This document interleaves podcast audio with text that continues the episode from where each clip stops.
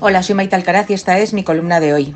En Esencia de Mujer, la hermosa película de Martin Brest, el personaje de Al Pacino se dirige al claustro de un colegio de élite en presencia del alumnado para persuadirles de cómo deben reconocer la integridad de su líder. Su disertación parece diseñada para describir escrupulosamente a Pedro Sánchez. Tengan cuidado con qué clase de líderes están produciendo aquí. Están construyendo un barco de ratas. No hay nada como ver un espíritu amputado. No hay prótesis para eso.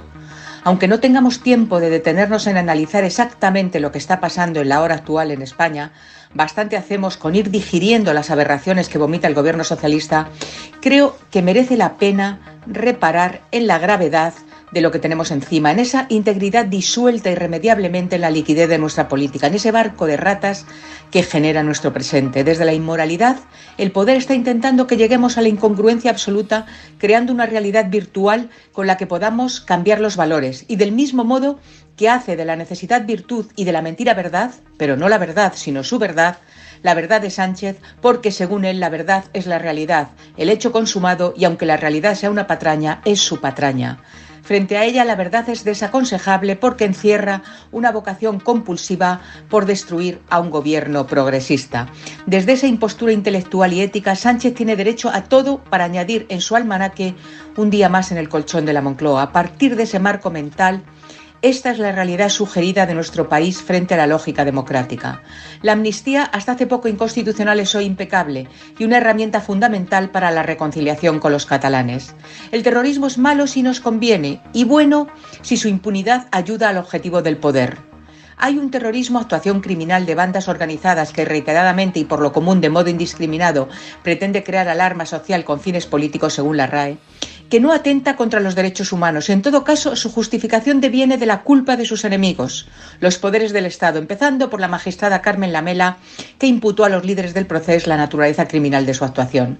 De hecho, ese veneno frentista no solo caló en las calles, sino también en las familias y en los grupos de amigos. Ese era el objetivo, que la violencia alcanzara los más íntimos reductos de la vida de los catalanes, pero al cabo sea hoy borrada del Código Penal frente a los benéficos escuadrones separatistas que portaban explosivos, bloqueaban infraestructuras estratégicas y lanzaban adoquines contra los policías, operaban fuerzas paragubernamentales, la llamada Operación Cataluña, que los convirtieron en víctimas del Estado.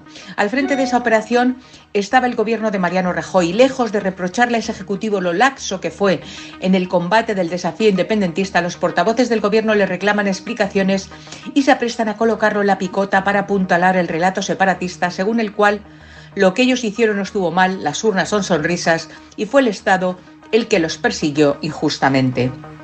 Por tanto, unos delitos merecen el olvido y la respuesta a esos ilícitos merecen un castigo mayor. Ergo Rajoy fue el culpable del 1 de octubre de 2017, mientras que la sala del Supremo que presidía el juez Manuel Marchena fue el cooperador necesario para cometer la arbitrariedad contra las fuerzas pacifistas del tsunami y los PCR.